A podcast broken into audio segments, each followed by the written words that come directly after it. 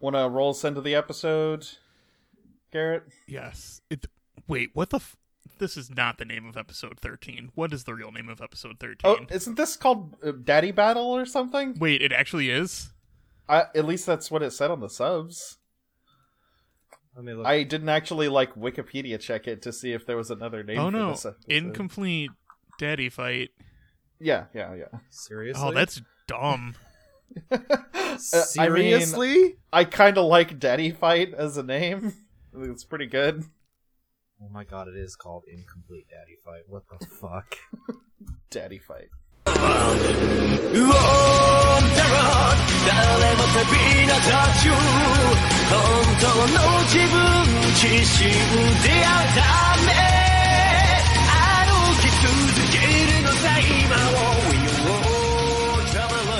Hello, welcome to Journey Through the Decacast, a Kamen Rider retrospective through the lens of Decade, where I am Shin Garrett. I'm Evan. And I'm Chris. And this episode, we watched Kiva episodes 13 and 14. We're going down to two episodes and episodes so that we can cut down on length of our episodes. And hmm. so that it's faster and easier and better to record. Yep. Has anyone complained about it other than Fletch because he's doing the editing now? Or Um, no.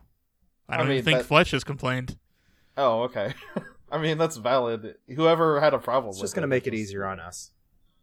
It does make these run a little quicker, Yes. which I do need to go play more Death Stranding, so that's fine with me right now. All right, we need. Nope, I'm banning Death Stranding talk from this from this podcast. I'm, I'm just gonna, you know, that that's fine. You can try. Death Stranding is really good if you like delivering packages. Okay, that's it. I'm done. That's all. Okay. Kiva. Kiva. Um, so this first episode is called. Also about the afterlife, Kamen Rider Kiva. No, I mean, I don't know. There doesn't seem to be anything like. I don't. Are vampires like dead or cursed in this universe? Who knows? Yeah, we don't We'll actually know what's go how the monsters work in this universe. In 14 episodes, they've revealed extremely little about what the monsters are. other than the fact that I think they're all just other races that have li- been living on the planet. No, I, all the Fangire are a single race. Yeah, it's well. I think it, it's okay. So this episode past part takes a while to get to. It's like five six minutes in, but it is Jiro with the other two monsters who we now Okay. learn are a merman and a franken. Before you get into that, we need to talk about how this episode is called Unfinished Daddy Fight. Yeah. yeah, unfinished daddy There's, fight. there's some daddy daddy fights going on. That's true. And the second part is what like the other two, what the merman and the Frankenstein are doing to Jiro in that scene. yeah, so uh, the Franken is sitting on his back and apparently massaging his shoulders, although it kind of just looks like he's doing a slow hip thrust. While I mean, it looks reasonably like a massage, and that ma- massages just kind of inherently. it is a look very slow, sensual massage, No, that means he's doing it right. I right? guess. And uh, the merman is shining Jiro's feet. Yeah, his shoes. And uh, they're having a discussion about how, man, the Franken and the Merman sure are pathetic losers because they're not doing anything to try and make more of their race, while Jiro. Yeah, their plan is just to go extinct. Well, Jiro's plan is to, you know, go get some get some puss. I'm gonna sleep with the strongest women, and my children are gonna rule the world. That is very medieval of you, Jiro. Holy shit. Yeah. Uh, but uh, you know, I did like the trivia at the beginning of this episode. By the way, did did you guys watch that one? D- rock and roll comes from rock, which means to rock, and roll, which means to roll. Yeah, it's No very- way. that was a pretty good one. It's very. But yeah, So I like to think that the the merman and Frankenstein know that's that's not how it works to repopulate their race. I mean, I, doesn't it? Well, okay. Like, if he wants his descendants to like the, the level of coverage he's talking about, he would have to marry a woman and she would have to be pregnant for the rest of her life. like just popping out a baby every year, like the Duggars. Uh, I mean, not necessarily, considering that uh, he seems to be able to just kill humans with extremely little threat to himself, but just by, you know, he only needs to make a few more of himself, and eventually they'll kill everybody. Yeah, I probably. guess. I don't Kill like slash it. eat slash fuck everyone else. But, uh, this this this episode is kind of a turn for Jiro, who he becomes much more um scummy. Yeah, it definitely makes him seem like more of an antagonist, which is it. It just makes me wonder like what his turn is going to be because Yeah. we know that he's nominally a good guy by the time the future rolls around. Yeah. Yeah, we know he has a turn because he's blue armor upgrade. Yep. He Oh my god, Garrett! somehow. Yeah, you're you were totally right that they do do the thing where there's a a wolf a mirror uh with him being his wolf form in it in this episode. I told you. yeah, yeah. This Merman and Franken have him too. We, we, we were talking about this with the uh the Zi-O episode because Oh, they do it in that one, and uh I I just was like, oh yeah, they have done that in Kiva. I didn't know that they like literally just did it in the other episode you watched. All right, so the next past bit uh, is Jiro is doing swimming training Oh, he's a real shit in this part too. Well, uh, God, what's her Yuri. Yuri? Yeah, her name is Yuri. God. Well, Yuri is basically acting as his trainer, and apparently Jiro is not doing a good time. But then, oh no, it looks like ah he's got a cramp, and so Yuri jumps in to save him, and he's just being an asshole.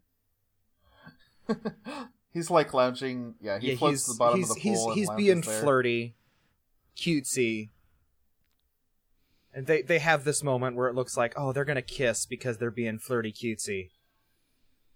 He's petting her um, head. Luckily, Otoya comes in and ruins it. He just paddles his way through the scene like, "Hey guys, what's going on?" He's comically bad at swimming. Yep, and then he proceeds to drown and no one saves him. Yeah. And I love that he's he's got a hat and sunglasses on his head, as if it's like, "No, I can't get my head underwater." and he's paddling a boogie board. Yeah, it's very silly.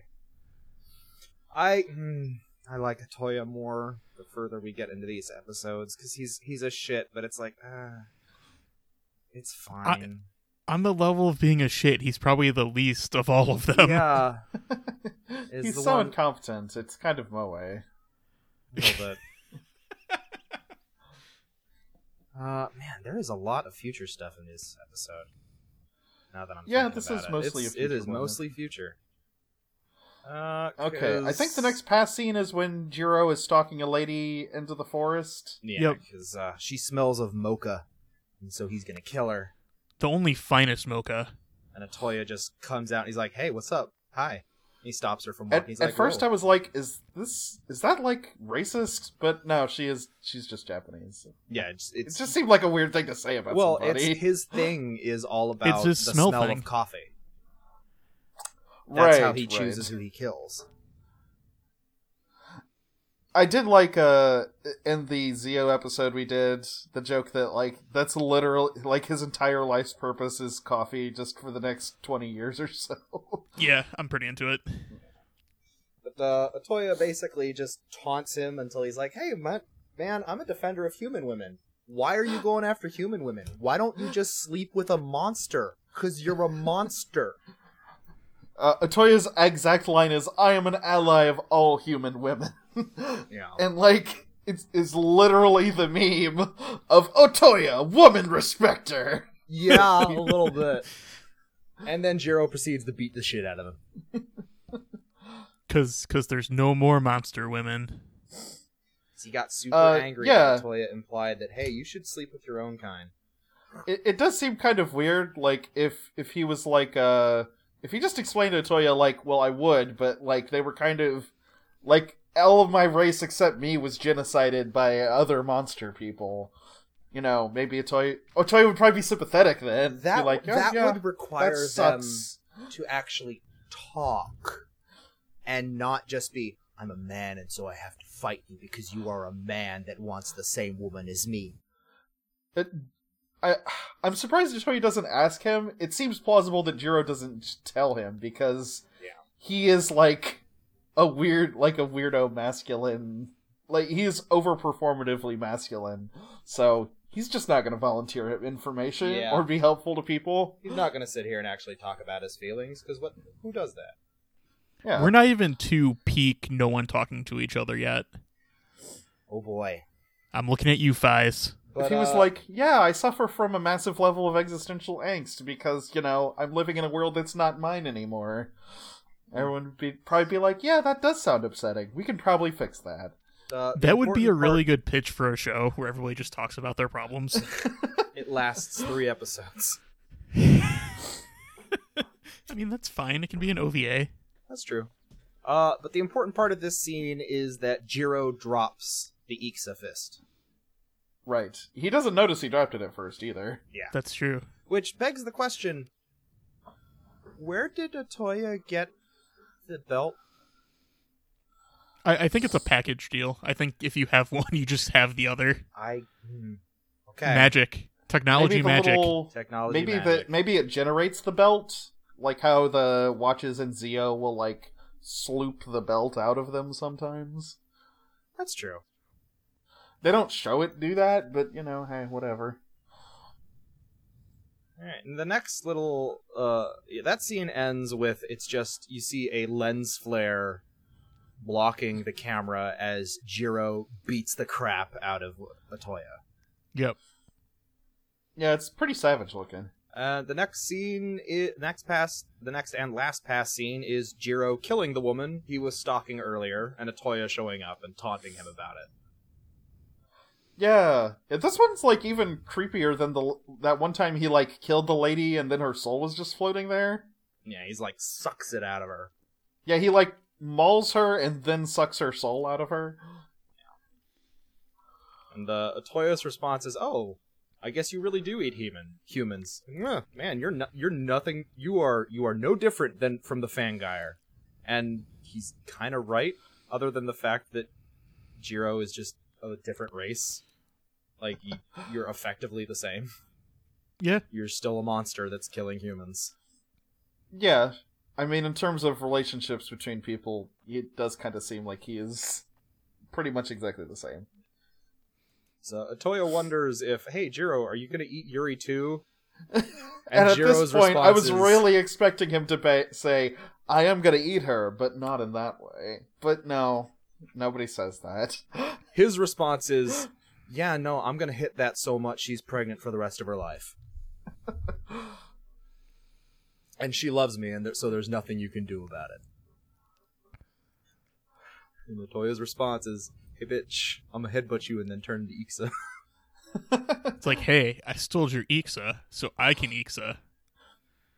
it's 'cause- well, I was definitely wondering, like, is Otoya gonna bring up like, so you're a weird cannibalistic monster, ancient monster race person, but like, your your value monogamy? What's up with that? Uh, Wolfman. Uh, dog. I don't think. Uh, do, there are some dogs that dog species that mate for life, but I don't think it's super common, is it? not sure. I was assuming it's more like a Wolfman stereotype thing than like a dog stereotype. Oh, like Well, fucking yeah, but Looney wol- wolves are Tunes, kind of Wolfman. Sure. I Slam. wasn't actually going anywhere with this. I'm just trying to backpedal explain this. But yeah, I was pretty surprised when uh they showed Otoya had the the fist. I was like, oh shit, Yeah, it's that's an. I did not expect that to happen, honestly. Latoya Trot was trying to fight Jiro without it and was not doing very well. And then he puts on the Ixa suit and is just like, no, this is easy now. yeah, he kind of walks right over him with the Ixa power. it's like Jiro tries to punch him. Latoya just catches it and is like twisting his fist off to the side and backhands him away. Yeah, you just like the generic, like, I have reached the next power level. Yeah, Wow. he he has gone Super Saiyan. Uh, and the cliffhanger for the end of this episode is him shooting the big Ixa punch fireball thing at Jiro. It looks like Jiro's gonna die. Yeah, Yep. which there's no dramatic tension there because we know he doesn't. Yep. They need to stop having the cliffhangers in the past. Yeah, it, it it does like it works at the moment, but then you take five seconds to think about it and go, wait, this this doesn't actually matter. I thought it was actually a pretty cool scene up until I'm like, well, why, why bother with the the the cliffhanger here? We know that he lives. Yeah. I mean, I maybe it was just more of like a narrative point rather than like a a cliffhanger point. Yeah, a little bit. Well, but if you were watching it on TV, it would end there, and you would like literally have to wait a week to see the next one. You know? Right. It's it's it's a, it's a false cliffhanger. It, it television. Yeah, no, it's it is manufactured for you's sake. It's just uh, it's, it's just bad narrative flow design. Like, eh, they could do a better job there. That's pretty much it for the past. So back in the future, Naga's which- the worst. Nago is the worst. Uh, we get we get to see him get blown back after trying to attack Kiva, as Kivat explains the bit for this episode. But instead of Nago writhing in a river, whining about how much of a bitch he is, he's stumbling away under a bridge. Wh- Before Megumi tries to help him and be nice, and he just is an asshole and throws her off. Pr- presumably, he spent what, like what, most of a day being mad and injured now. Yeah. it's kind of nuts. Yeah, I'm like good for you. You you should you suck. You should get hurt more. He So- should, honestly. He really should. Uh, so M- Megumi Yeah, it, goes it to doesn't it go to uh at this point we go to Megumi and what's the name of the leader of the Belmont? Shima. Shima, yeah. The leader of the Belmonts. The wonderful Belmonts, you mean? the wonderful Belmont organization. Wonderful Belmonto organization. um, and she's just like, "Hey, so Ixa lost," and Shima's response is, "Yep, yep, yeah, I did." Uh, he is more concerned about his body fat percentage than this conversation he is having. Yeah. Because that's just rude. And he's you just know? like, "Yeah, no." He, does, he doesn't really say anything right now, but it's very obvious that he's like, "Yeah, no." It, it, like, he expected Ixa to lose at this. Yeah. I was definitely at this point like, oh, and Megumi's gonna be like, my turn now, right? My turn now, right? That would be fantastic. But she does not do that for some bizarre fucking reason. both Megumi and Yuri kind of are relegated to nothing in these two episodes. Yeah, they're extremely background to Yeah, the they're, story. They're in these there, but they don't really have any lines. They don't really have any impact. They are there to be window dressing.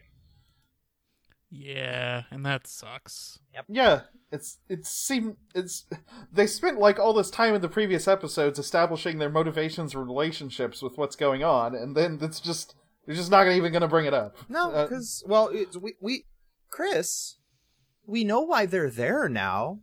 Why do we need to do anything else? because it would be good drama. But Chris, they're they're not important. Nago and Otoya and Wataru are important. I do like seeing Na- Nago get the shit kicked out of him. Like the, I could probably do with a couple Like- more hours of that. Yeah, I want to just see him lose all the time. The problem is, is that then I sit and think of the wiki that I'm reading about where Nago ends up, and it's just always disappointing. Yeah. yeah, it is.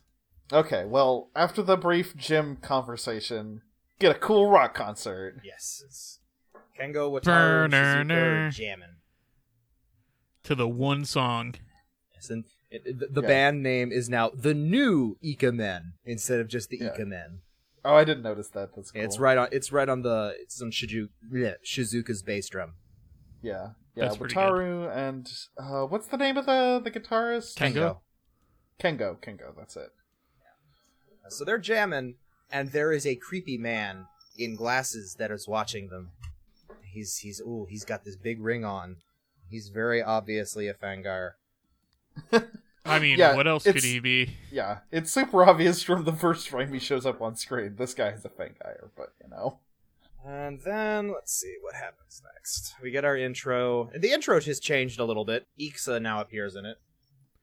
Yeah, That's about that's that's cool, I guess. It's yeah. It's like as long as I don't have to see Nago's stupid face, I like Ixa. Yeah, the Ixa powers are cool. It's a shame that the worst dude has them. Fucking Indeed. Make Megumi Ixa, please. Why why would we get something like that?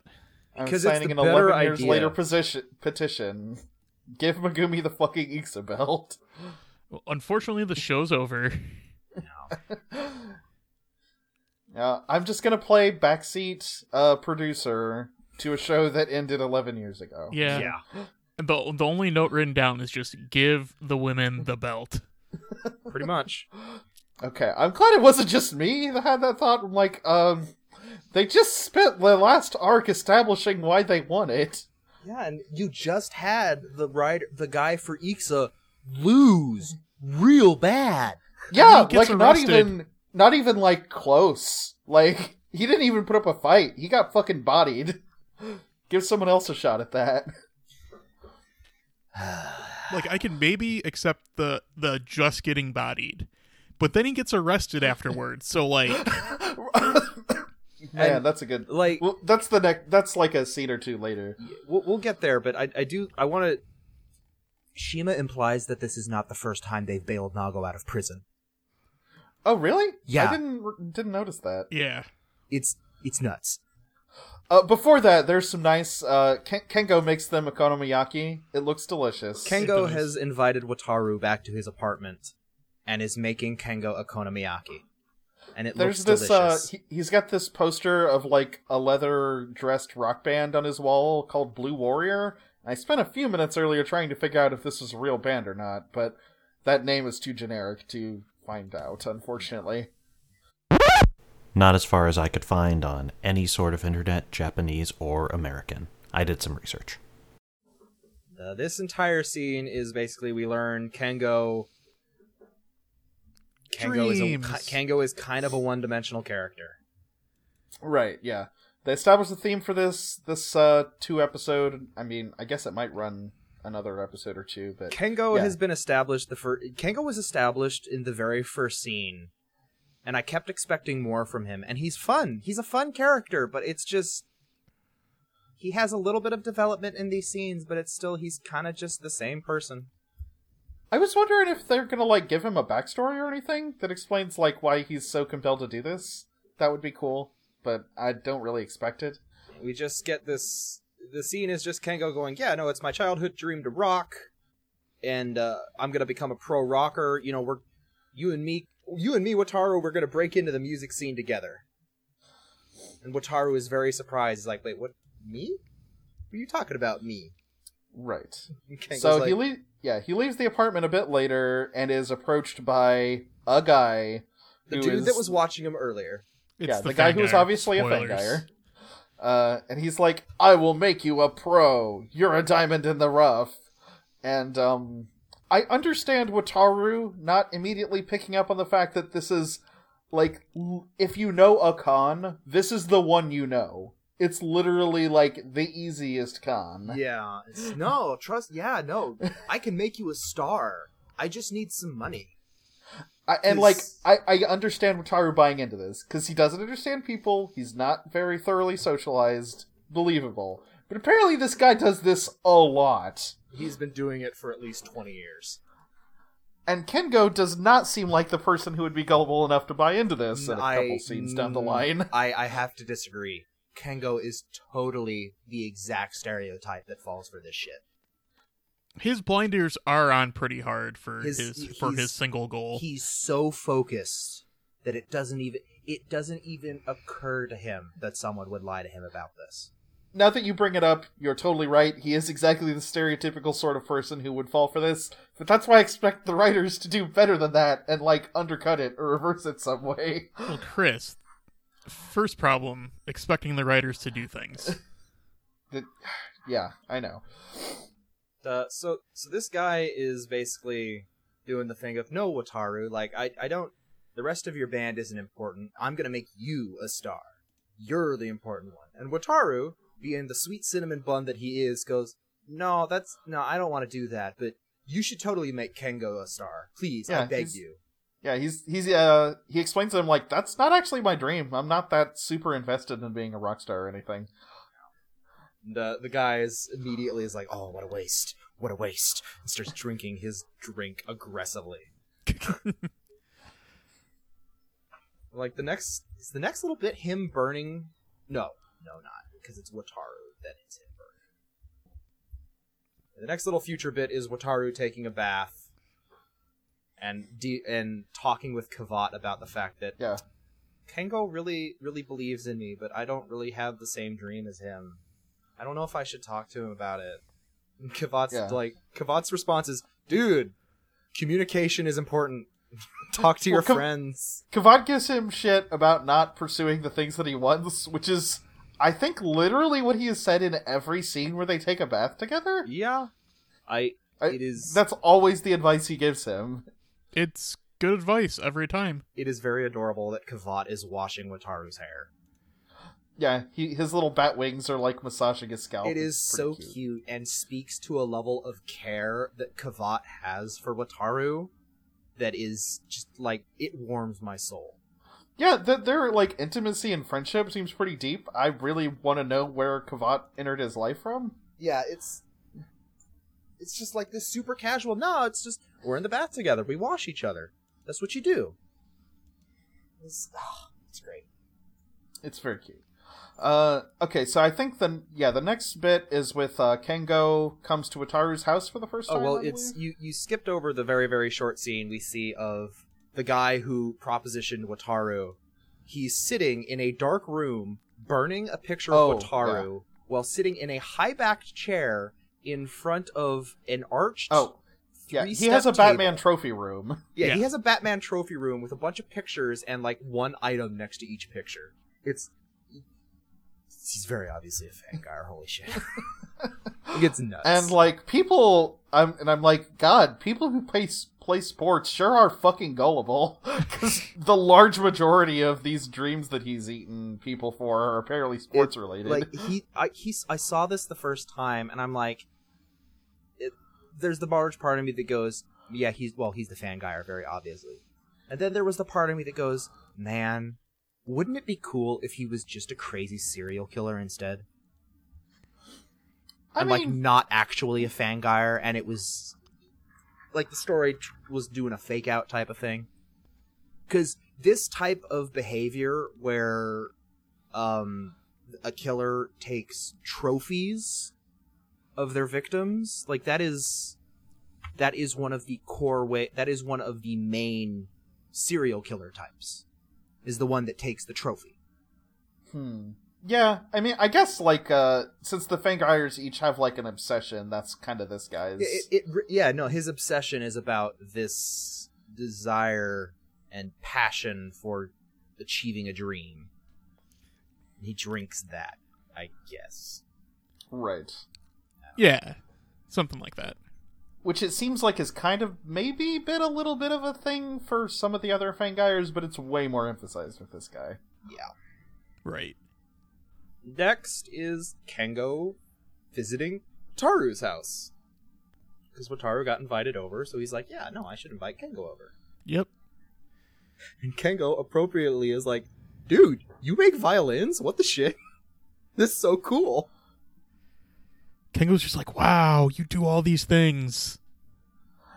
Yeah, I, I liked this scene. Uh, I liked the scene a lot, actually. Um, basically, what happens is, uh, Wataru's like, "Yeah, it, it, my dream isn't actually pursuing rock and roll. It's to make a, a violin as good as my dad's."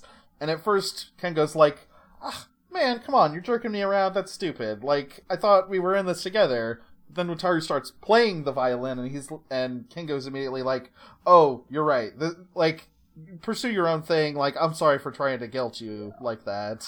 I was being a dick. it is a very obvious through line of yeah no wataru is otoya's son because this is how otoya always solved his problems it seemed to especially like in the earlier bits it was literally just play the violin and my problems are fixed Right. and it's kind of neat just to watch Kengo as he listens to this violin playing. Like he starts it playing and he's got this kind of skeptical look on his face, and just the more Wataru plays, the more you see him just kind of subsume himself in it. And eventually, he's like closing his eyes and just enthralled with it. It's real good. Yeah, and by the end of the scene, he's like, you know, uh, I've got my thing, you've got your thing. I want you to do your thing as much as you can. And in, instead of us driving each other towards the same dream, we are we are still very very close friends, and we drive each other to our individual dreams. Exactly. I do like how his like friendship saying as he wi- winds up his monologue is one, two, three, forever. Forever yeah. is really good. We're gonna be we're going we're going to be friends. One, two, three, forever. It's so fucking cute. Ah, I wish Kengo was a more diverse character. Yeah, yeah. The guy playing the guy uh, who's playing him does a really good job. He makes him a very compelling character. Yeah, he's like Kengo is just this heart on his sleeve, boisterous, happy dude. And he is a delight to see on the screen compared to most other people in this show. Uh huh. Like, I, I guess while I'm talking about acting, uh, the next bit is when Kongo uh, Kingo runs into the uh, the Fangire, and I think that guy actually does a pretty good job too. I really like the way he conveys the sense of like intense passion and interest, but it's obviously like a pretty thin veneer. Like he does a good job with that. he, yeah, it, yeah. So, yes. The next scene is Kengo on a bench, basically, like, reaffirming to himself, man, it doesn't matter. It's, it's, it's a bit sad that Wataru isn't, like, totally on the same wavelength as me, but that doesn't mean I can give up. We can still do this. And yeah, uh, the guy shows up and he does have that very good passion that could almost be mania type of look on his face. It's yeah. It, it makes it plausible that like someone who really cared about something is obviously going to be susceptible to someone who seems this interested in what they care about too. Yeah. We don't see any more of we don't get to see more of that yet. Next we need to see Nago almost get run over by a car. How were you guys also sitting there going, Run fuck him over. Run him the fuck over. Run him the fuck over. I mean, maybe. I was hoping for it, but in the Zi-O episodes you watched, there was a a lady stops a car exactly like this, so I was kind of waiting for it. Uh, she did it Oh, way better though. Yeah, she has heels on and is like actually cool. But it's Megumi coming out of her normal uh, restaurant place. She is obviously just eaten a big meal because she's got a little some I don't know what she's got with her, but it's like some like deep fried little croquette or something. Right. Ooh, that sounds good actually right now. And she I, I do want to out. bring up, you know, um, I, I know you, you didn't you weren't around last time, Evan, but the villain of the of the Zi-O episodes was literally a cold blooded murderer who had a thing for bludgeoning people to death with manhole covers, and I still like them more than Nago. yeah, that's kind of good. The as she's walking down the street, there's a car that's driving very erratically, and Megumi watches as Nago walks out into the middle of the street and just kind of stares at the car as it drives towards him, and then he puts his foot up and stops it with a kick. I- I mean, I guess the guy was probably breaking already. Yeah. And Nago pulls out his little flip thing and is like, "Oh yeah, you're the you're the serial thief, Yaoi Matsuda." I like his little flip thing more than him. Yeah, yeah, his palm. He aggressively whips out his Palm Pilot to check his info. Yeah. Nago proceeds to like exceedingly violently and you can tell it's it's very at, before when he was fighting somebody it was like controlled aggression. You could still tell he was going too hard but he was you know he at least had a little bit of control. This he's just he just beats on this guy and is kicking him and is kicking him and beating him yelling about how no i'm strong! No i'm strong! Yeah, for sure. Until the police show up and cuff him and drag him off and it's the best fucking thing as he's being dragged off yelling i'm go i'm nago get off of me Yeah, the police are going yeah sure buddy whatever yeah. His insistence that like I'm Nago, you can't disrespect me. It's like, oh he, man. he does the actual line do you even know who i am but not in like a funny, ironic way, like they did it in Gurren Lagann. yeah it's like the legitimate like fucking he believes this I, I guess, uh, yeah. Now that I'm watching this scene again, I, I, it is kind of interesting that Nago's character is like explicitly this person who's driven 100% by ethos. Like he has virtually no like like logic and passion are not really parts of his life. He has he- it's just his ethos. He like has his- ethos is the entire thing that encompasses his like life. He he, he is Batman, except an idiot. Except bad. Right. Like at least Batman is motivated by like wanting to help somebody. Yeah, it, Batman is Batman is the same type of insane driven like insane person as Nago. It's just that A, he doesn't try to hide it behind a veneer of no, I'm justice. Well, yeah, like the better right the better people who have written Batman know that like yes, that is the character, but you you make him compelling by having his him be motivated by something that is relatable. Interesting Batman is Batman that understands that he's a weird psychopath. But he kind of Huh. is. Not psychopath, but he, the Batman is a weird, crazy dude. Aren't we all just weird, crazy people? Yeah, a little bit. Uh, so the next future bit is Kengo is working at a construction site. Oh, oh, we we did kind of skip over uh Megumi standing there and like kind of mocking and gloating over Kengo as he gets shoved into a cop car, which is a nice moment of victory for her. Oh yeah, because she had she had Oh, tried that, she had tried to sh- she had yelled at Nago to like, oh no, watch out, Nago. And then when he was beating the shit out of the guy, she came up and tried to stop him and was like, dude, what are you trying to kill him? What are you doing? And Nago's response was just, shut up, don't talk to me, and like threw her onto the ground. Right. And so she doesn't feel bad at all when he gets arrested. as she shouldn't. She's just Yeah. sitting there going, "Well, man, I guess he went berserk." Yep, that'll happen when you're a dumbass. Which makes it seem like it isn't the first time it's happened. And we learn that later. It's not.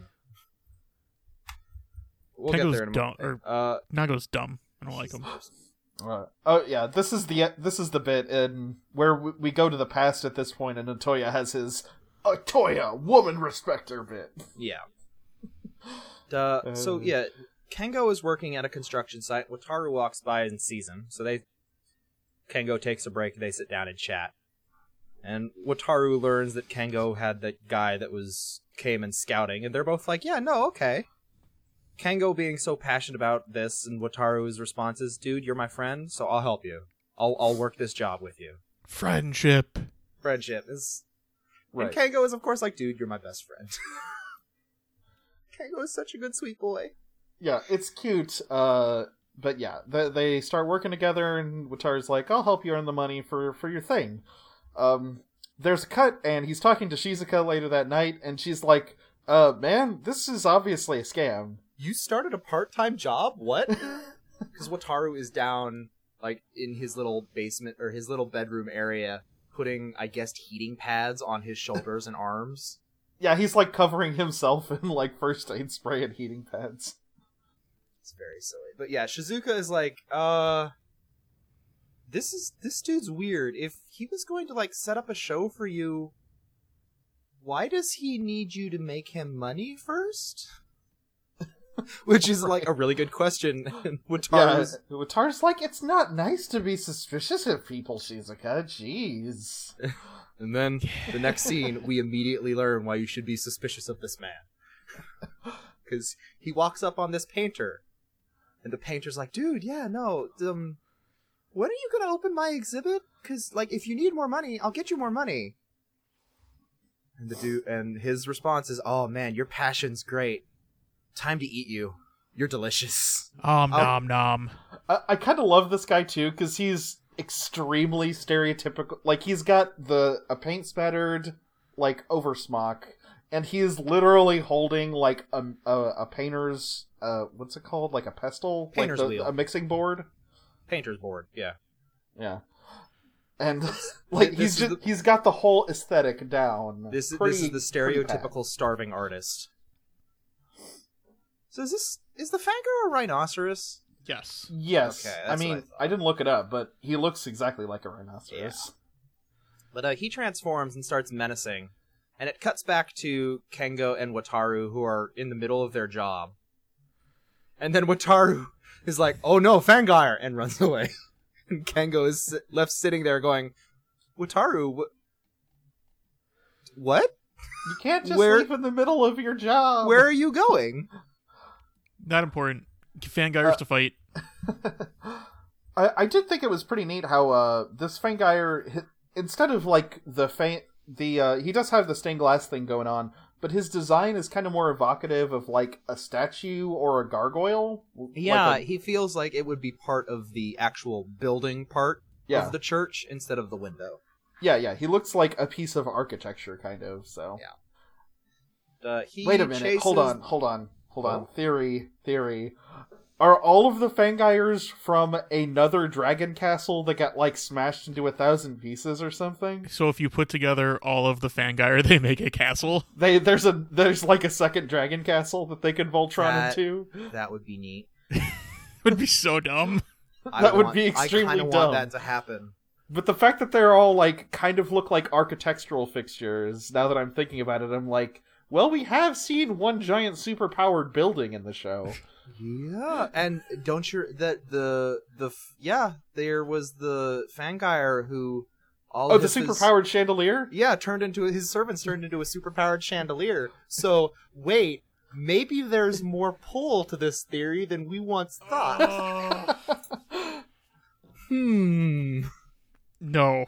No.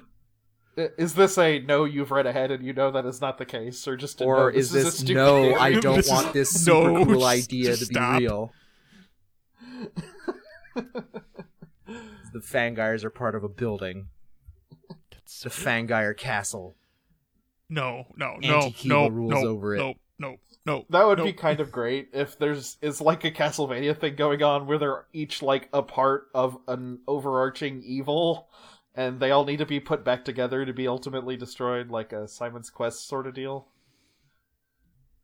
Well, I mean, why does Castle Dagron? That's what I'm gonna call it. Um, why does Castle Dagron eat their souls anyway? Because they need to become part of the castle again. Bam. So Ah. anyway, Kiva shows up and they fight. Uh, yeah, And, the uh, rhinoceros chases down the painter and sucks him dry, Yeah, he's just dead. as Wataru shows up. Wataru does a bad job of always showing up right as these people get eaten. You know, he needs to work on that. Well, I mean, he doesn't actually know that there's a Fangire around until they transform. And by the time they transform, they're usually like just about to kill the person anyway. And It's Wataru's it's true. Wataru's pretty far away. You're you're not wrong. I just like maybe there's like a more proactive thing that he could be doing to like figure out who's a Fangire. Maybe. Uh, Wataru starts fighting the rhino, and it, it doesn't go well. Yeah. No. he's- He gets smashed into a pillar that like splinters apart. Yeah. You get to see some early CG of Kiva running into a pillar. And he tries to use uh, the Basha Magnum. It's just the rhino is charging at him, Kiva is shooting him and dodging out of the way, and it just doesn't work. And then he gets. I guess he gets defeated, and I'm not. Oh right, no, he gets knocked. He gets knocked against a wall, and then the rhinoceros Fangire just disappears. Yeah, he just takes off. Yep, he just leaves. He just GTFOs. And, uh, that's the end of. Episode That's the end of Daddy Fight. The end of Daddy Fight. Incomplete daddy fight. Yeah, because neither of these fights actually finished. They were both incomplete. I that oh my god, occur to is the me, but- literal incomplete Daddy Fight talking about Otoya because Daddy's fight is incomplete? I, I I guess so. sure.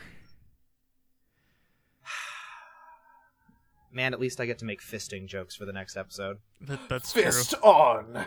There's a lot of fisting jokes next episode. Yeah. Next episode's called Pop and Circumstance. Thunderstrike Purple Eye. Oh, very good. The trivia for this episode is much better than rock and roll means rock and roll. It's uh it is about how if you put one of the parts of the kanji for uh, ephemeral next to the uh, kanji for human, then it becomes. Or no, wait, it's dream. If you put part of dream next to part of human, it becomes ephemeral. And isn't that just speaking towards how fragile human dreams can be? Right. Which is a much better trivia than the last one. I don't know. Did you know why rock and roll is rock and roll? Because Yeah. rock means to rock, and roll means to roll. You got it. So the end of the cliffhanger of the previous episode is uh Jiro jumps out of the way. Big Yeah. big shock there. Uh, Jiro jumps out of the way and then runs away. Which is good because then Otoya immediately passes out. Yeah, it, Otoya gets out of the Otoya comes out of the Ixa and he's like, "Man, this thing's pretty amazing." Oh God, my body's rejecting. I really it- it's a really funny bit. Just yeah, he's like, oh man, this power sure is awesome. I can kick He ass at this. Oh god, I'm dying. it's very good. Um, yeah, no, it's God. This show is like alter. I, I have fun when we talk about it because then I think of the things that I actually enjoyed in the show. But then this, like, most of it is just. Ugh. Uh, Ugh. yeah, it, it's definitely something that like the details and the production design are way better than like uh, the, The individual overarching story. scripting and the overall arc of the narrative. Like, like yeah, like any character stories are either really neat and interesting or oh that's kind of scummy yeah. I mean, I've kind of liked like the Fangires. Mostly have been kind of interesting. I want to know more about them. the but... fangires are kind of the most interesting characters in this show Right, right. The thing is, is the Fangires are work as characters because the way that they are established means that they they convey effective drama very quickly. They have a motivation. They have something they need in order to like make those things come together. They have to overcome something and usually hurt somebody else. There's drama and conflict built into the concept of Fangire yeah it's just it it, it just works well inherently because um, they're basically vampires and vampires are a good fiction trope. There's a reason that we've been writing them for like 300 years now.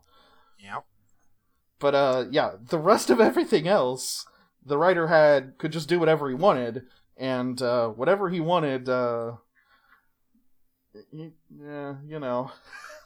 You know. I don't know. the next little past bit is right after a really good scene transition where it's like looking at the wall of the shop where in the future there's like how many are there? There's like commemorative plates that owner paints every year. Yeah. oh yeah yeah and most of them fade away to show that we're back in the past. Yeah. Uh, where Jiro has come back to the wonderful Aozora organization is like, so Otoya stole Ixa, and he beats me up because I guess he doesn't like me. Lol. Um, And the uh, owner's like, "What, Jiro? The person who likes my copy and likes my coffee and loves this idol?" Well, it's Yuri is frustrated that Otoya has Ixa, and Shima is like, "Man, this is like the first time you've messed up. This is weird. That's really rare." And yeah, then owner was like, "No, stop picking on him, Shima. Nobody who likes coffee and is an is an Onyanko fan can be bad." And like pulls out a friend a me- uh A like a someone card. A, fa- a fan club membership card. You know, I'm just going to start too. assuming that Yuri and Megumi are actually extremely competent, but Shima's ineffective man- management just ruins everything for the Aozora organization. The problem is, I would agree with you if the literal first episode of the show wasn't Yuri failing. That was probably Shima's fault. Yeah. I do like blaming Shima for everything. I, I'm only It- slightly joking, but uh, Shima, I, I am serious in the fact that Shima doesn't seem to like care about anything or be good at anything. He's in an, a secret organization that like trades in apparent in like uh you know hidden knowledge, but he doesn't like tell any of the people who are actually going to be doing anything what that is. He just kind of like cryptically keeps it to himself. Have we ever seen the wonderful Aozora organization actually succeed at something? Uh, not yet. Maybe he's just so used to failure he doesn't care anymore. Who knows? Maybe he takes that stuff about uh that you hear when you work in uh retail where they're like they're not problems, they're opportunities. He's just taken that extremely to heart. he's, he's fucking. He's an uber capitalist. Ah, I hate this. This is just your reminder that Kamen Rider Hillary is still technically alive and a thing in Kamen Rider Zero One. Thanks. The wonderful Aozora organization is actually an economical idea. I mean, so what do they do? Yuri tries to call Otoya to get back the Ixa device, and uh, Otoya appears up right behind her. It's just like, hey, baby, what's up? Yeah, no, come on, love on me, hey. As she's running up and like do- giving him a pat down, looking for the Ixa suit. It's like, where's this Ixa suit? She's like, "Oh, you're much more forward today than usual." He's like, no, I, I can't give it back to you yet. I have to f- fight a monster. You know, I have to fight that Jiro dude who, who, man, he just wants to impregnate you with his babies. Yeah, he does pretty much straight out monster brats. Yeah, it's the line is literally, no, I need to exterminate a monster. It's Jiro. He wants, to, or what is it? He wants you to bear his brats, monster brats. I- Is Otoya the only character in the show who is like tells people about it when he learns things? Probably, but nobody believes him ever because of his personality. Yeah, no one believes him because everybody thinks he's an idiot. Yeah, everyone thinks he's an idiot, but he's like actually the only honest person in the entire setting. Yeah. Uh, she even starts like, you need to. She even tries to appeal to his safety, like, you need to give it back. It's really dangerous. Like, you used it. Are are you actually okay? And Otoya uses it a moment to go. Actually, you know, I'm better than okay. I'm better than. I Jiro. cannot die. I'm immortal. And yeah, because then Yuri calls back and she's like, "Hey, uh, he's fine." He seems. Can he like use the Ixa system without hurting himself? This is weird. And it shows him in the background like dancing and stuff. Yeah, there there there has been a group of three guys like doing an aerobics, like a, a weird either kung fu aerobics thing, and Otoya has joined them and is mimicking them. And Yuri makes the Yuri uses the Japanese stupid superstition that Otoya's not getting sick because he's stupid. Cut to Otoya being sick in the bathroom. Yeah, cut to Otoya ha- literally having his body eat itself in pain as he's writhing in the bathroom, like, oh fuck, this is terrible, God. Cut to him coming out of the bathroom. Hey, baby, what's up? How you doing?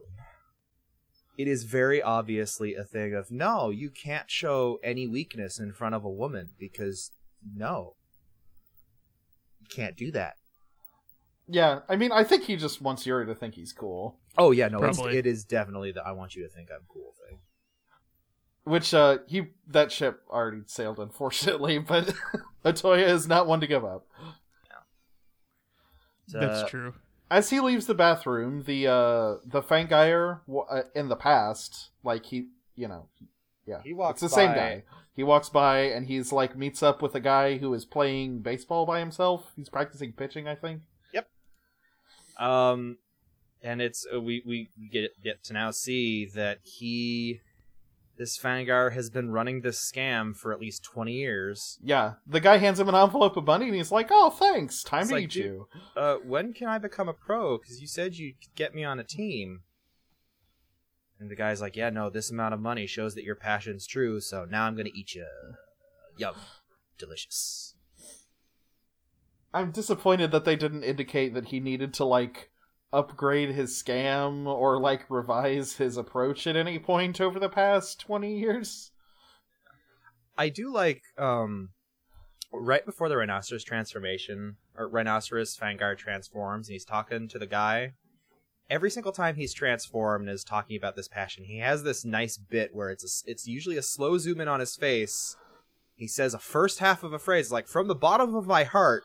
He licks his lips and his eyes flash as his the uh, stained glass comes up his neck and says this.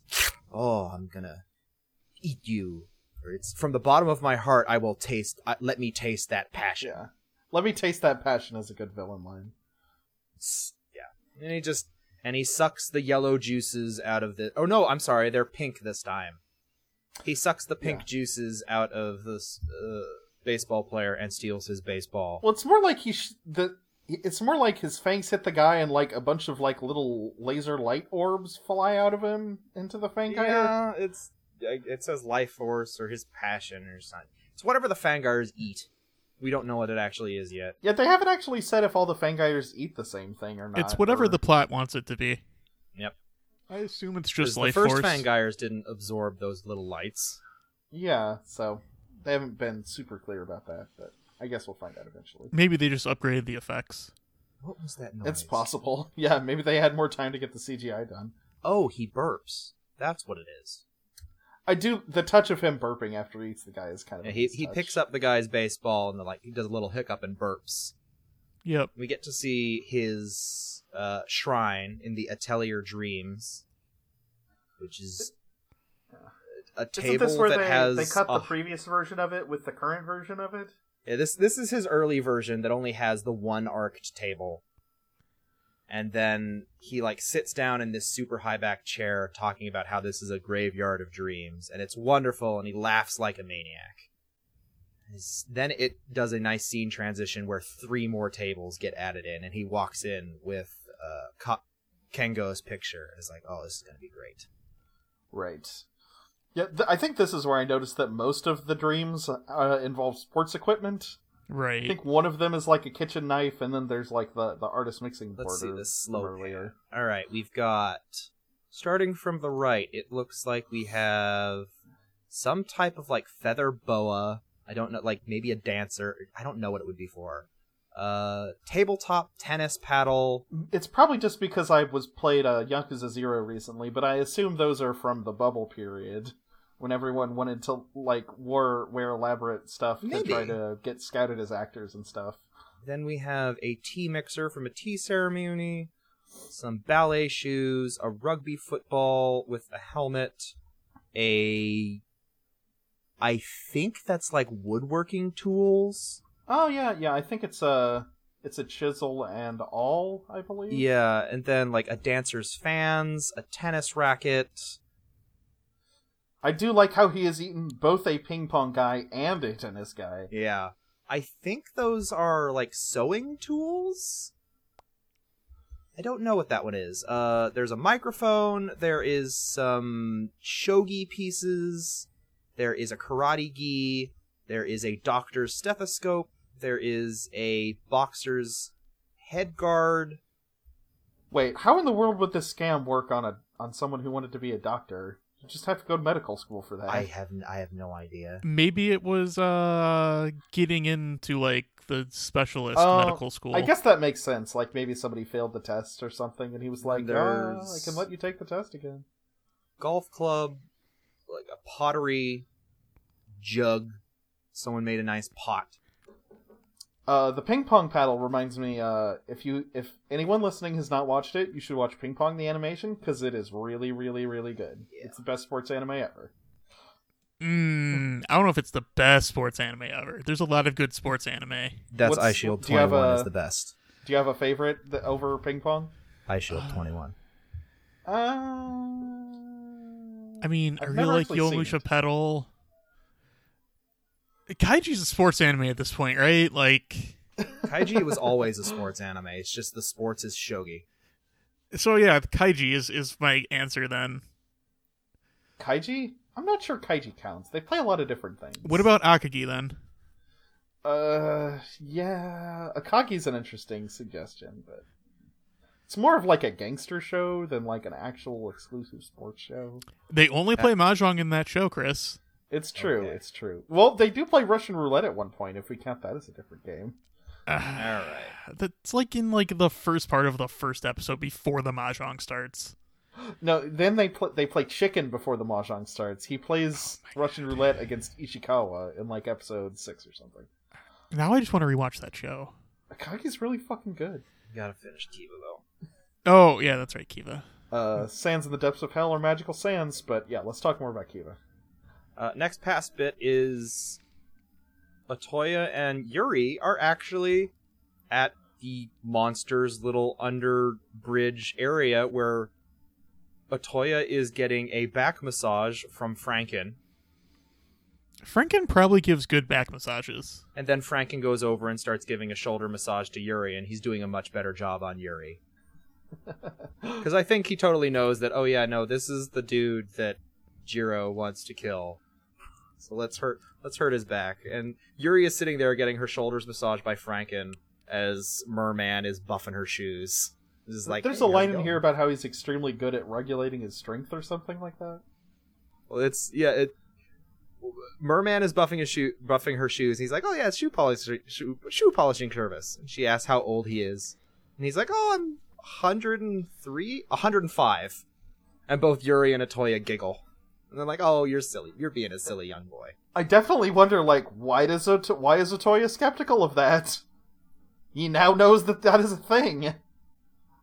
Yuri, Yuri tips him a thousand yen. That's really nice of her. Yeah. Yeah, she thought the joke was funny.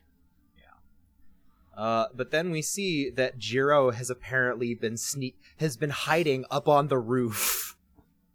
Just as Otoya and Yuri were there, he's just been lying on the roof up above, like hey da, da, da.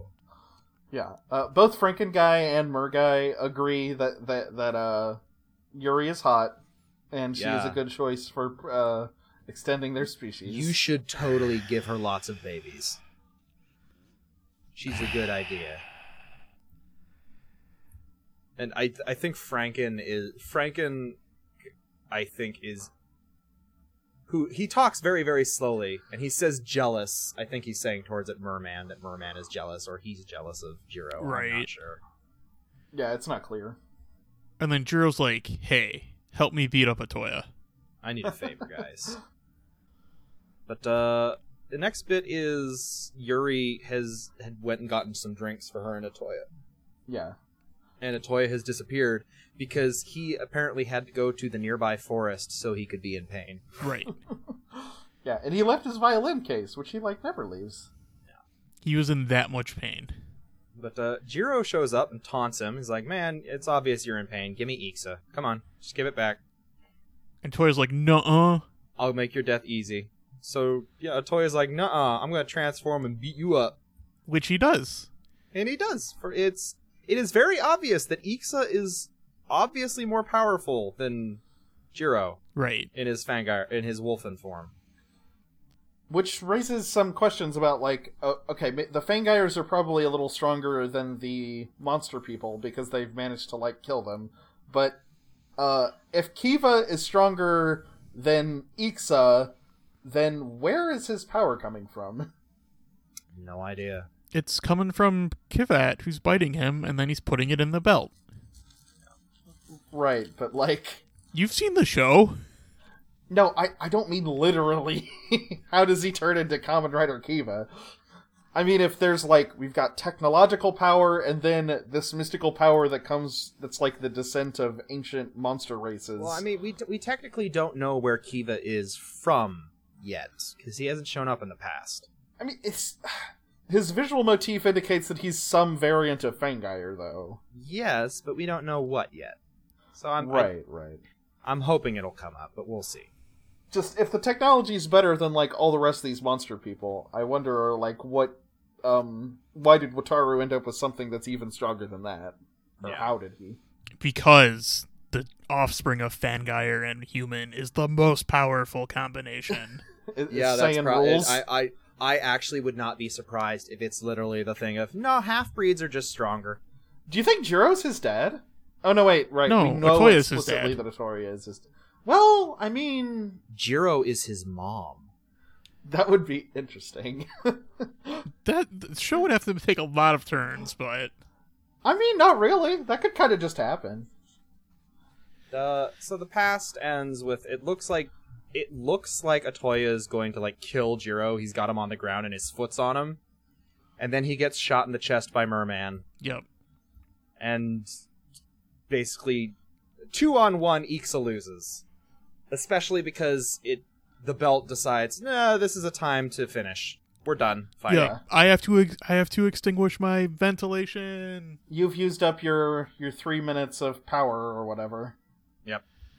And uh, the scene ends with him detransforming, Jiro stomping on him, yelling "Die," as Merman pokes Wata- pokes Otoya in the leg with a stick. That is really good. It's very silly. Oh, I didn't even notice that. Yeah, Yeah, he's just there giggling, poking Otoya with a stick. I love Wow, it. that is that's pretty funny. Yeah, because they approach him when he's like lying on the ground, extremely threateningly. Yeah. And that's the past bit. that Get is. some- the there will be some interesting future stuff in the next episodes, but we'll see. I don't know. In the future, Wataru continues working his job. Yes. And uh, Shizuka is watching him. Yep. Shizuka's like, I'm gonna figure this shit out. And then Shizuka pulls in the help of Megumi to be like, Wataru, this this obviously is not good. People are disappearing around this guy. Come Uh, on. First, first we have to go back to Kengo's apartment where uh, Kengo is treating Wataru to instant ramen. Yeah. Which is, their friendship is very cute. It's so good. It is so sweet and pure, and it's just, I love it. I hope good. Kengo stays a character as Wataru's friend, and doesn't die or become evil. Or both. Yeah. Because it's. Wataru tells him, like, you know. Uh, Kengo says, What are you saying? I'm the one who should be thanking you. I'm the. Is, you know, you're helping me. You are helping me with my dream to become a pro, it's getting the money. And Wataru's response is, You know, if you achieve your dream, that would make me happy. That would make me happy too. And Kengo is, Oh, you make me cry, Wataru. You're my best friend. No, you're the better friend. No, you're the better friend. Yeah, pretty much. And yeah, Mm. they're annoying his downstairs neighbor. because because Kengo getting so embroiled by Wataru's friendship passion is like, ah, I gotta play guitar because that's what I do. He's just got to rock out. Yeah. And we learn, oh god, how much money is that? That's a lot of money. Uh, it looks like each one's a hundred. It's Uh, 1, 2, 3, 10,000. 4, 5, 6, 7, 8, 9, 10, 11, 12, 13, 14, 15, 16, 17. That is It's 20, 20,000 yeah. yen, or 200,000 yen. That's a lot of money. Wow. Yeah, roughly. Uh, it's like two thousand plus dollars. Yeah, just about. Um, and yeah, that's the money Kengo has gotten from his job that he's given to this creepy dude. And it's basically like, hey, thanks for the money. Keep working hard. Uh, oh, no, yeah, no, your pro thing, yeah, no, that's that's coming very soon. Yeah, I gotta make a whole bunch of preparations. Yep. Mm-hmm. I gotta see more of your passion. Just keep making me money. Okay, thank you. Yep. Just just keep going. It'll be fine. Kengo, of course, is like, yeah, I'll do it. Surely this will be fine. And next, we learn that Nago has been arrested multiple times Yeah. and is kid Fuck made that trouble. guy. Because we are we are in Cafe Mald'amour with Shima sitting down with Nago, like Nago, or please make this the last time we have police trouble, Nago-kun. And it's like, and Nago is just scoffing. He's like, I didn't do anything wrong. I did. I, it was, I didn't do nothing. I didn't lose It's to Kiva. Ixa lost, not me. Well, it's then Shima is like, so, are you being such? Not actually, but the line is, are you being such a whiny baby because you lost to Kiva? I didn't lose. And both of I them didn't like lose. Magui's in the background just being like, Yes, yes. And the boss is like, Understood, understood. Yeah, there, it it is very obvious. It feels like mom and dad are sitting here comforting the pouty baby. I did think it was uh for a while I thought of this scene like why is there like a Tiger or electronic handheld of a motorcycle handle sitting on the That's the? BMI thing. Right. It, it took me a minute to remember like oh yeah, it's their weird BMI measuring thingy. The then Shima brings up apparently this thing of like, hey, hey son, I know you're a shitheel, but here's a new toy. What if I told you you don't actually don't know everything about Ixa and that Ixa's gonna get a new power soon? Yeah, it might be more powerful than Kiva. It'll be great. hmm I'm gonna give it to you because I make terrible decisions. What if I told you we made Ixa a giant bulldozer? It literally is just. You know what it looks like? It looks like fucking whatever that giant backhoe monster looks like from Pokemon Uranium. Uh, yeah, we see it at the end of this episode, and it's super unclear exactly how this is supposed to help them beat Kamen Rider Kiva. Well, y- you know how Kiva had his giant bike thing? That's his giant bike thing. But he doesn't have a giant bike thing. He just has a giant Moai head. Whatever. Same difference. I, and he barely even used the giant bike thing. He mostly just, like, you know, beat the shit out of uh, Nago. He just kicked him. He didn't even use it. Just made his bike go faster, I yeah, guess. he didn't even use any of his power ups or anything. It'll be fine, probably. Man, I really hope it's a continuous thing of Nago coming back with, I've got a new power for Ixa. I'll finally be able to beat you this time. That would be pretty funny if Ixa keeps showing up with new powers and and uh, Wataru just easily handles them with the powers that were already introduced like a while ago for him. I'd like that a lot. Uh, so the next little future bit is the fun scene transition after the Fangire is in his fortress of broken, his boulevard of broken dreams. um, His And it's the dream graveyard, if you will. yeah. Or he's bringing in Kengo's picture. It's like, oh yeah, very soon, very soon. then it goes back to Cafe Mald'amour, where Megumi is going up to Wataru and is like, Wataru, this strange man who's saying you should work and give him money. People disappear. This is a total fucking scam. It's you like, should uh, stop. Hey, that guy who's obviously scamming you and a Fangire, yeah, uh, he's obviously scamming you and he's probably a Fangire. It's like it, it's many youths who are involved with him have disappeared. He might be a Fangire. Yeah.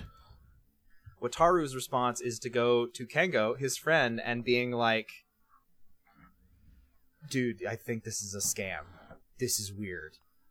And Kengo, of course, is like, "Nah, dude, you're just jealous. This is just because my your, my dream is coming true first. If you're gonna be like this, Wataru, I don't need your help anymore." He throws dirt at him. And it's Yeah. like, fucking Kengo, come on. Like, this Really? is literally the thing that happens in every, like, band biopic where they someone sells out or whatever. this or is something. Like, this is so stereotypical and you did not give any indication that you would act like this well actually that's kind of not true considering the fact that his first band just left while his super focused on being a star Kengo, just like whatever emotion he is feeling at that time is what he's going to do. kengo is just very he is very one-dimensional Kengo is very pure. What makes him endearing is the way he like wholeheartedly gives himself over to the friendship and stuff. And when he's like, uh, I when I expect when he hears this, he's gonna be like, oh well, friendship is more important to me than you know this random thing that came in uh, recently and seems pretty shady anyway. So I'll definitely trust you. But that's not what they do. yeah it it felt like kengo would be more actually no now that i'm thinking about it i'm realizing no it's not that i legitimately thought kengo would be more thing. I was hoping that kengo would not be the type of person to swap immediately like that. It's the sort of thing where the more interesting option is right there and very obvious, and I keep expecting them to choose it, and they don't. they never do. But yeah it's the next little bit is shima taking nago to a random warehouse somewhere where there is a giant backhoe that is on balls What, what did you say it was? a giant backhoe on balls. Okay, yeah, I, I know. You, yeah, Garrett called it a bulldozer, and I'm like, it looks more like a small crane that's on like hover modules or something. Yeah, it's very weird. It, it's super unclear. Like, what is this thing supposed to do? It, I guess the the top part kind of looks like a dinosaur head, so that's cool. Dinosaurs are indeed cool. Yeah, it's true. The dinosaurs make everything better. Next is Kengo talking with the Fangire, And apparently, Wataru got to him a little bit because he's like, dude, are you actually gonna, you actually gonna debut me? And you're not just gonna like have me make you all this money and like run away, are you? Because that'd be really shitty. And of course, the Fangire uses the manipulation tactic of, oh, well, if you're gonna suspect me, I guess I'll just leave, and you're not actually dedicated enough. Yeah, don't you believe me? Aren't you the next step enough? of the scam that like literally everyone knows you threaten to withdraw and then like it makes people buy in more yeah. And yeah, it Kengo's just like, no, I'll I'll do it. Yeah, no, my passion, shake up the everything. Rock and roll. Rock, woo. And so Wataru decides to follow the Fangire back to his home.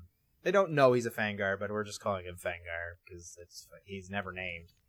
Um, the, the annoying thing about this is like for me personally i don't know about i don't i don't know how you guys feel about this but i'm not like a suspicious or like i generally trust people and i'm not very skeptical of people in general but like this is so fucking obvious that it's really annoying that this many people have succumbed to it fully It's so weird. The Wataru basically follows the Fangire back, finds the Fangire shrine, and is freaking out. And the Fangire's like, "Oh yeah, no, isn't this wonderful? Isn't this boulevard great? Oh man! All right, time to kill you now because you found my shit." yeah he's got like a little rock garden with some statues at the other end of the room Yeah, it's a very nice setup.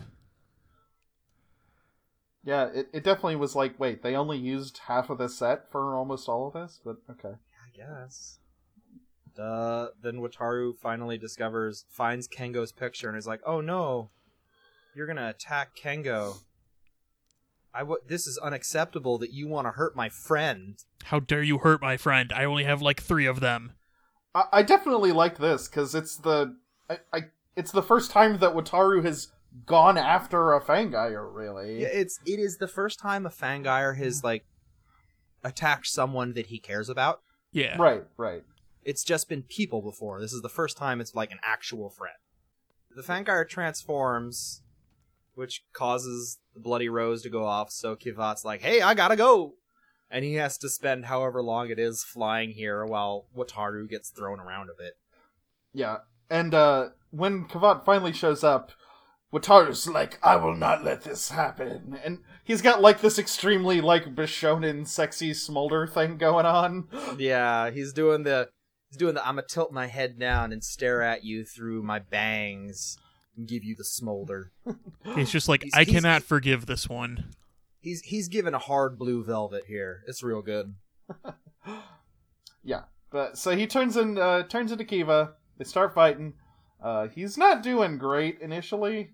It's it's very obvious that like he's he's able to punch and hit the rhino the Fangire, but they're they're not doing anything. Yeah, it's not working super well.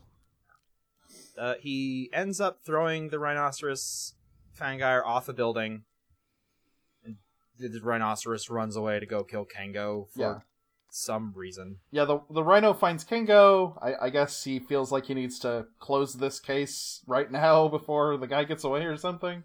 Because Kengo is practicing alone in the warehouse Right. So, because all of his friends are gone. hey guys, hey guys. Did you know Kiva was based off of a bat? Oh yeah, because bats hang upside down. Yeah, Yeah, I, remember yeah. reading about that once. uh, Fangire shows up and is like, "Oh yeah, your passion's great. I'm gonna eat that passion."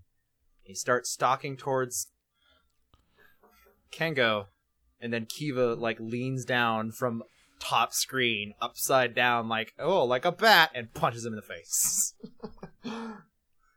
It's very silly. It's very, si- it is very, very silly. He, I think he doesn't he literally knock him into a giant pile of feathers at this point because like there's a bunch of feathers flying around for the next part of the scene. he, when he kicks him off the railing and downstairs into a fight, yeah, there is a. It's Kiva gets knocked into a box, which proceeds to burst into feathers, Very dramatic and good. and then it's just raining feathers for the rest of the scene. As uh, Kiva and the Rhino fight down below, as Kengo is up above, going, "What the fuck is going on?" right, right. uh, yeah, Kiva gets thrown into a a car disposal junkyard area. You know that was nearby, presumably. Yeah. Kiva tries to kick the rhino, but the rhino just throws him and then starts curb stomping him. And that's when a purple form happens. Yeah, Right. because we get. It's time for the big rubber fist of love. Uh, Yeah. yeah. Kivat says use power to counter power. I'm like, uh, that I'm not sure if that makes sense, Kivat, but okay. Um, remember how that 100% worked in Kuuga? Yeah, totally. And I, I guess it works in Zi-O too, because they always have to use the same power to beat that power, or at I least they did it- until they just got stronger. I guess it works all of the time. so it is. It is the Dogga hammer, which is this this this very very deep call. And we get to see the inside of uh, the castle where Jiro and Merman are kind of frustrated. They're like, "Oh man, it's not us." And Franken picks up one of the pawns from the chessboard and just like crushes it down into dust He's so excited. he he se- he does not seem excited to be going outside. He seems frustrated. I, no, I think he's excited. Yeah, I think he he just uh is like, ah, strength can't be contained, because that's like I his thing. guess. But uh he transforms and flies out of the castle. He he turns into a um, A man. giant fist on a on a stick. Well, before that, I, I forget the name of the mummy guy from Darkstalkers, but like he has like a sarcophagus form, and this guy turns into something that looks very similar initially, but purple. But th- but this giant maul hammer that's just a giant fist comes down. And Kiva grabs it with both arms, and both arms turn purple. And he gets like this almost samurai like armor gauntlets. It's like I don't know the design of the armor. It's weird. It looks kind of like a rook to me, with the It's very blocky. yeah. It's like blocky and angular, Yeah. and at the end of this episode, I mean, okay, I, uh, spoilers, I guess, but they introduced that the next episode is going to introduce something involving chess theming. So I'm guessing that the monster guys have chess, like the armor is supposed to be vaguely chess themed too, because this one looks kind of look rook like. Maybe. Maybe. I like this Uh, one best out of the three. Yeah. I do too. Yeah, uh, I definitely. Uh, one thing that bothered me in Kuuga was that once they introduced the purple form, uh, it kind of seemed like that was just the best form. Like other than the very few times he needed to use green, it just kind of seemed better than the others, like a straight upgrade. This kind of feels the same way. Sort of. I mean, he he used the wolf versus the guy with super speed, and I could definitely the way he moves with this, it seems like it would not be effective against a fast opponent. So that is true. I do kind of like that it doesn't obviate the previous transformations. That's uh, you know, good. he comes out of the transformation and like he's dragging the hammer fist hammer along the ground it and it's sparking as he drags it it's doing a very good job of like no this is heavy as shit Yeah, it, it does toku sparks of impact just from dragging it along the ground. Yeah, so. it's super cool. and as kiva st- I, I like the it's giving me another implication that when kiva fuses with the different monsters like part of their personality is comes out with it right, which is very yeah very obvious because as Kiva's stalking forward, he's doing like the I'm gonna roll my shoulders, I'm gonna roll my neck. Look at my huge fucking muscles. You can't do shit to me.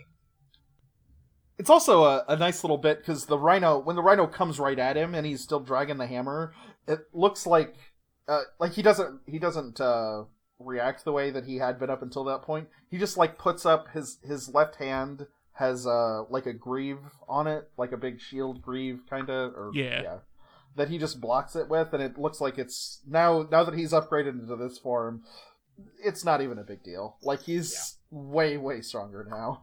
Like he he punches, he forces the rhino back so he can smack him with the hammer just by kind of palming his chest and going no, Right. and then starts swinging his big massive purple rubber fist of love, um, and bashing the shit out of this rhino. And then we get And to see the finisher where he makes an even bigger fist. yeah. It's uh to to describe this, it's if you've ever played or seen the niche Wii U action game Wonderful 101, it makes a giant mystical fist that he uses to punch the enemy with. I didn't get far enough in that to get that power. It, that is the very first power you get. Oh, okay. Is the well, I didn't play very much of it. Not very many people did. it's one of those I've been meaning to go back to because I do love platinum God. games, but just haven't done Just it yet. put it on the Switch, please. Um, but yeah, so he does this super where he smacks the fist down into the ground, and the fist opens so that you can see the palm, and there's an eye Yeah, in the palm It's really cool.